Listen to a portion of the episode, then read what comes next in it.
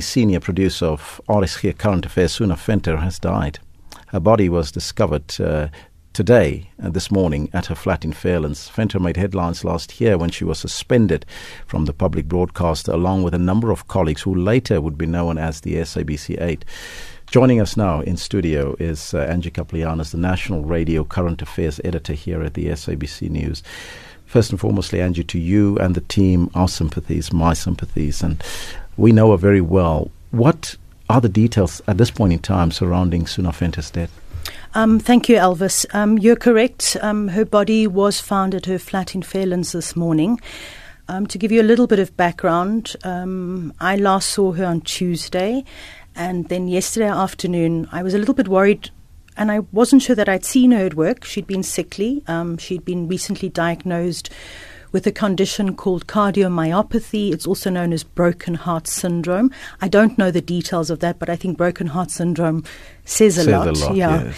And um, I started worrying yesterday afternoon that I hadn't seen her. I spoke to some team members. Even this morning, I was contacting the RSG team leaders because we were going to do our accreditation at NASREC for the ANC policy conference. And then they couldn't tell me, so I contacted her executive producer, Foeta Krige, who's on leave at the moment, and said, Look, she wasn't at work, you know, has she perhaps contacted you?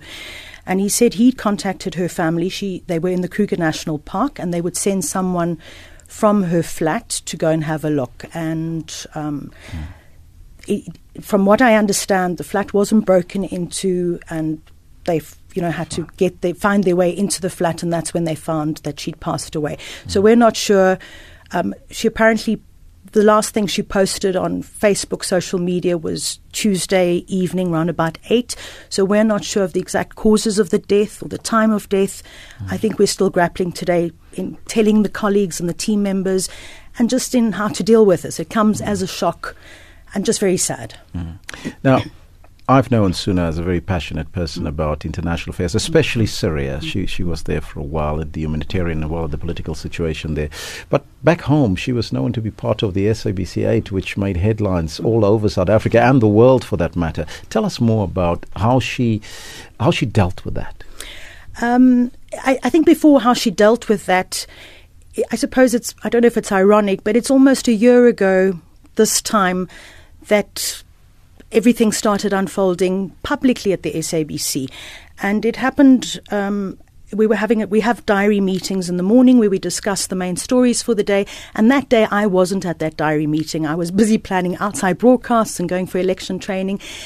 And uh, our economics editor, Thandeka Gqubule, um, and Suna were at the line talk, and there was an instruction that they had taken, um, the senior management, senior news management, that we were not to cover a right to know protest against the SABC for having implemented the the, the violent. Uh, Anti, yeah, the violent footage. There was a ban on showing violent footage, predominantly on TV.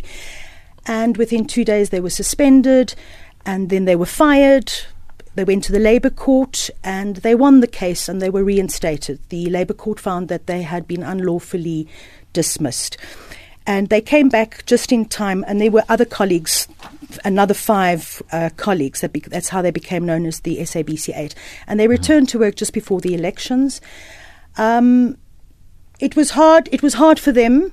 They were at the forefront, and it was also hard for us behind the scenes. Um, there were also, round about August, when they returned to work, Suna and Foeta specifically started receiving cell phone threats. Those cell phone threats escalated into death threats.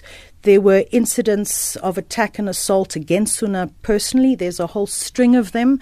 Um, and, and I think that and her health condition, it was a combination, it, it was very traumatic. Yes. It was very painful. It was very hard to keep focused, to stay focused. Um, so it's just been one long year.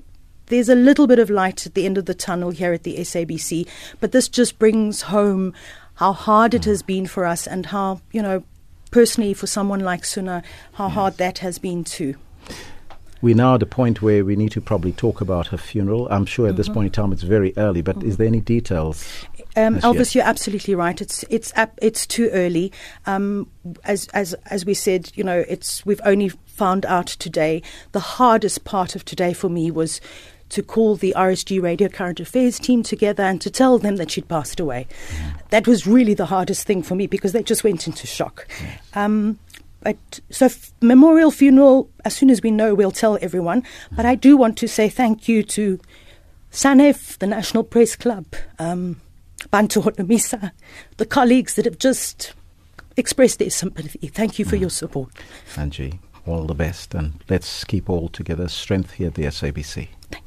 That was Angie Kapelianis, the National Radio Current Affairs Editor here at SABC News on the death of SABC 8 journalist Suna Venter. Meanwhile, the SABC 8 have reacted to the death of